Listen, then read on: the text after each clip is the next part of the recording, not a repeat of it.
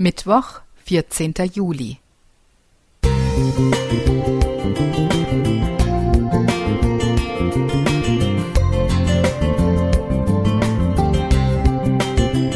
Ein kleiner Lichtblick für den Tag.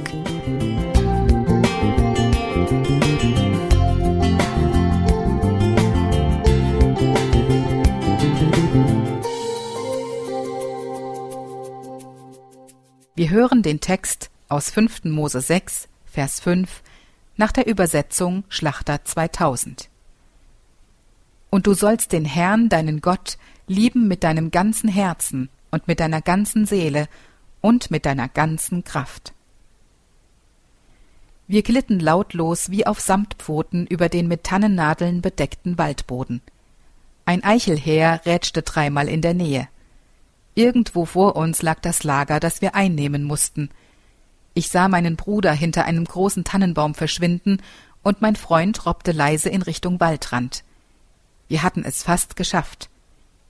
Erinnerst du dich noch an längst vergangene Abenteuer, als du mit deinen Freunden die Welt retten oder einen neuen Weg durch unbekannte Wildnis entdecken musstest? Ich erinnere mich gern an meine Kinderzeit, als ich als Elfjähriger mit unserer Bande von Nachbarskindern und Schulfreunden jeden Nachmittag durch den Nordschwarzwald streifte. Im Winter zogen wir mit Langlaufschieren über die abgeernteten Wiesen und Felder. Im Sommer, wenn es so richtig heiß wurde, sprangen wir in Unterhosen in das eiskalte Wasser des lokalen Kneippbeckens. Alles, was ich an diesen sorgenfreien Nachmittagen tat, tat ich von ganzem Herzen und mit voller Hingabe. Heute, Einige Jahrzehnte später sehne ich mich oft nach diesen scheinbar unbeschwerten Jahren zurück, in denen ich zu dem wurde, der ich heute bin. Als Vater kann ich mich noch gut an diesen Abschnitt im Leben meiner drei Töchter erinnern, als sie im Garten mit Leidenschaft und viel Fantasie brauten und bauten, entdeckten und rannten. Irgendwie kann ich in diesen Momenten Gottes Einladung an sein Volk besser verstehen.